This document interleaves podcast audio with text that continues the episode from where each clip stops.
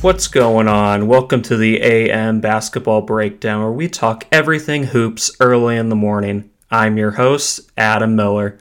It's time to hit the hardwood, so let's tip off this episode. What's going on, everyone? Happy Saturday morning. I hope all of your weekends are off to a great start. I have my coffee in hand, ready to go for today's show. And I figured it would just be a really good idea, just as I have time before I start on the weekend today, uh, just to talk through the big trade that happened this week in the NBA, the Pascal Siakam trade uh, between the Raptors and the Pacers. So let's go ahead and let's dive into the details of the trade, what this means for both teams, who I think is either the winner or the loser, if there is one, and also, um, yeah, just what this means for both teams going forward. All right, let's just go ahead and let's walk through the trade details. The Indiana Pacers traded Bruce Brown, Jordan Nwora, and three first round picks for Pascal Siakam. believe the Pelicans were in this trade as well. They moved Kira Lewis Jr. to the Pacers and a second round pick, along with, I think they had received cash considerations in return. Always got to love those cash considerations coming back. So, yeah, if you didn't know it already, the Raptors are somewhat right now in a full rebuild, but they're still trying to stay fairly competitive. So, what does this do for them? One, they trade away, I this might no, I, they may have one or two other guys, but a main piece from their championship team is going out to a different team, and for them, they are acquiring the draft capital that they want, that they desire. They are getting two first round picks in this upcoming draft. It is a weaker draft, in my opinion, but if you look at their core, they have guys like Scottie Barnes, they have RJ Barrett, they have Immanuel Quickley. They honestly may be looking more where they're going to have those picks kind of in the mid to late first round of acquiring some college players, um, maybe some experienced college players that can come and play right away on their team, or they could potentially consolidate those picks and just roll them forward to next year, maybe combine two of them into one and move it forward to a first round pick next year in a draft that honestly is going to be very loaded. And it's better to have uh, more additional picks than um, just one. But yeah, they are in a full rebuild. They are still staying competitive. They still have Scottie Immanuel Quickley and RJ Barrett. But in the trade back, they're also acquiring Bruce Brown, which um, he's under contract, and they still have another month or so if they decide whether or not they want him to be in their long term plans.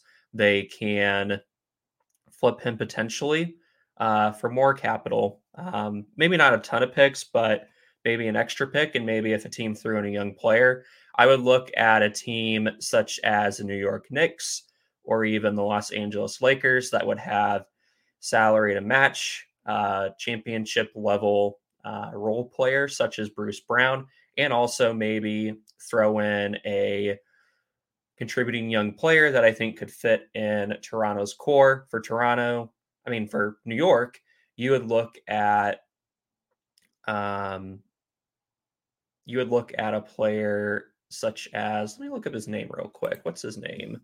Oh, it's Quentin Grimes. That's his name. You'd look at a player such as Quentin Grimes um, to include in that trade, along with Brown's salary for the Lakers.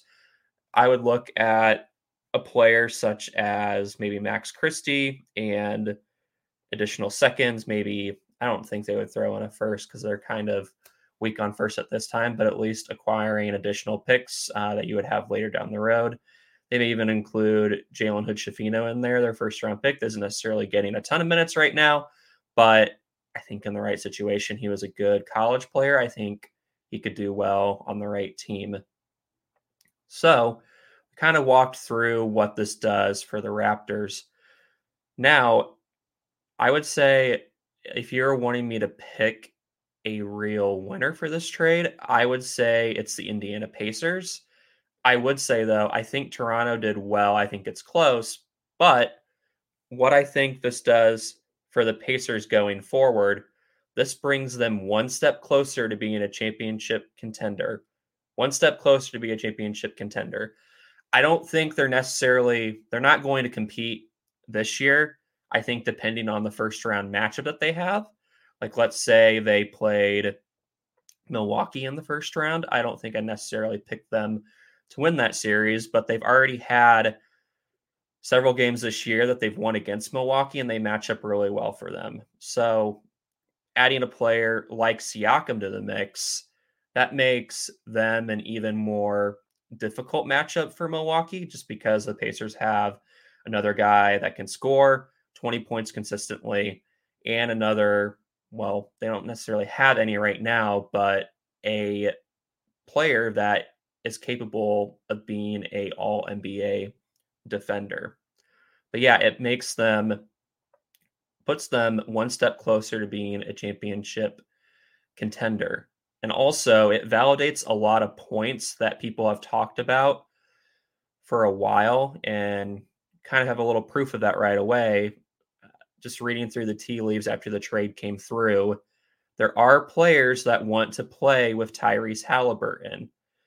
Siakam was very active in communications with him, making it clear that with the Raptors that this trade does not go through unless Siakam wants to go there. He not only wants to be signed, but he also wants to be in a good situation for him to play. So Tyrese Haliburton, he's already attracting that type of talent uh, to help build around him to build a championship contender. And it's really good for the Pacers because I think they are in a position like another handful of NBA teams where they don't necessarily have the means every year, besides maybe having cap space, to attract the type of free agents to build a championship contender. But what they're doing right now with acquiring Tyrese Haliburton a couple years ago and him quickly becoming one of the best players in the league, they are kind of just building more, I would say, internally. And if some of their draft picks can hit over the last couple of years, you've already seen some progress from Andrew Nembhard and even Benedict Mathurin. If Mathurin can continue to develop and continue to improve, that could be very interesting going forward. I do want to point back to the De'Aaron Fox trade in the situation, though, because a lot of people will talk about the fact they're like, oh, yeah, both teams won. The Kings got the player they want, and the Pacers got the player they want. Here's the way I would look at things, though. Would like a year or two from now, if Haliburton keeps playing the way that he is, and the Pacers keep adding pieces to this puzzle, I very well believe that they are they are moving towards that championship conversation. The Kings, I think trading for a player like Sabonis has helped. Initially, it solved some of their rebounding issues and some of their inside play, but I think he's very limited shooting from outside. And I'm going to throw this back to the Pacers side. Is if they still had Sabonis, is anyone coming out and saying, "Yeah, I want to go play with Sabonis. I want to play with him. I want to win a title with him." No. They got the player right now that a lot of guys as they're looking at, "Hey, do I want to stay with this team long term? Do I want to move somewhere else?" Who is a team that can fill that need that I have to not only be paid, but also to be able to compete for a title. It's the Pacers because they have Tyrese Haliburton. So, what's interesting for them going forward, and this will be the last thing that I will hit on, they now have a guy that players want to play with, people want to be around. He's already in that all NBA discussion. Um, not comparing him to these two players, but I think it's an interesting scenario here. You look at Jokic kind of when he first came on the scene, when he was putting up these gaudy numbers of having a lot of points, having a lot of rebounds, having a lot of assists. Over time, the Nuggets were either able to trade for players that wanted to play with him, and also they're able to sign role players such as a Jeff Green or a Bruce Brown to help build them into a championship contender. I think for the Pacers, they are on a similar trajectory, but I do think Tyrese Haliburton, while he, I would say, if you looked and you ranked your players, he's, I would say he's probably borderline top 10 right now. I think he would need to move into that top five discussion, similar to what Shai Gilgeous-Alexander has done right now um, this year, just building off of last year, where he was in Tyrese Haliburton's situation last year, where he was having an amazing season, and people were talking about him like, hey, is this a championship level caliber player that can win you a title? And now we are clearly clearly seeing that Shai has another level to go to, if not even more. So that's the question that I would have for Tyrese Haliburton going forward is whether or not he has another level or another ceiling to go to. I think he does. I think you surround him with the right talent. Not only his points are going to go up, also, as crazy as it sounds, his assists are going to go well. And you surround him with the right type of players, kind of his defensive inefficiencies uh, will be hidden as well. But yeah, what are the type of trades that the Pacers could make uh, maybe before the deadline, maybe this off season or even next season? I look at their team right now, and again, depending on how all this stuff tracks, you have a player that is on the trajectory to win you a title. You have another player that you just acquired that was yeah, I would say he's was the second best player on a championship team back when the Raptors won the title.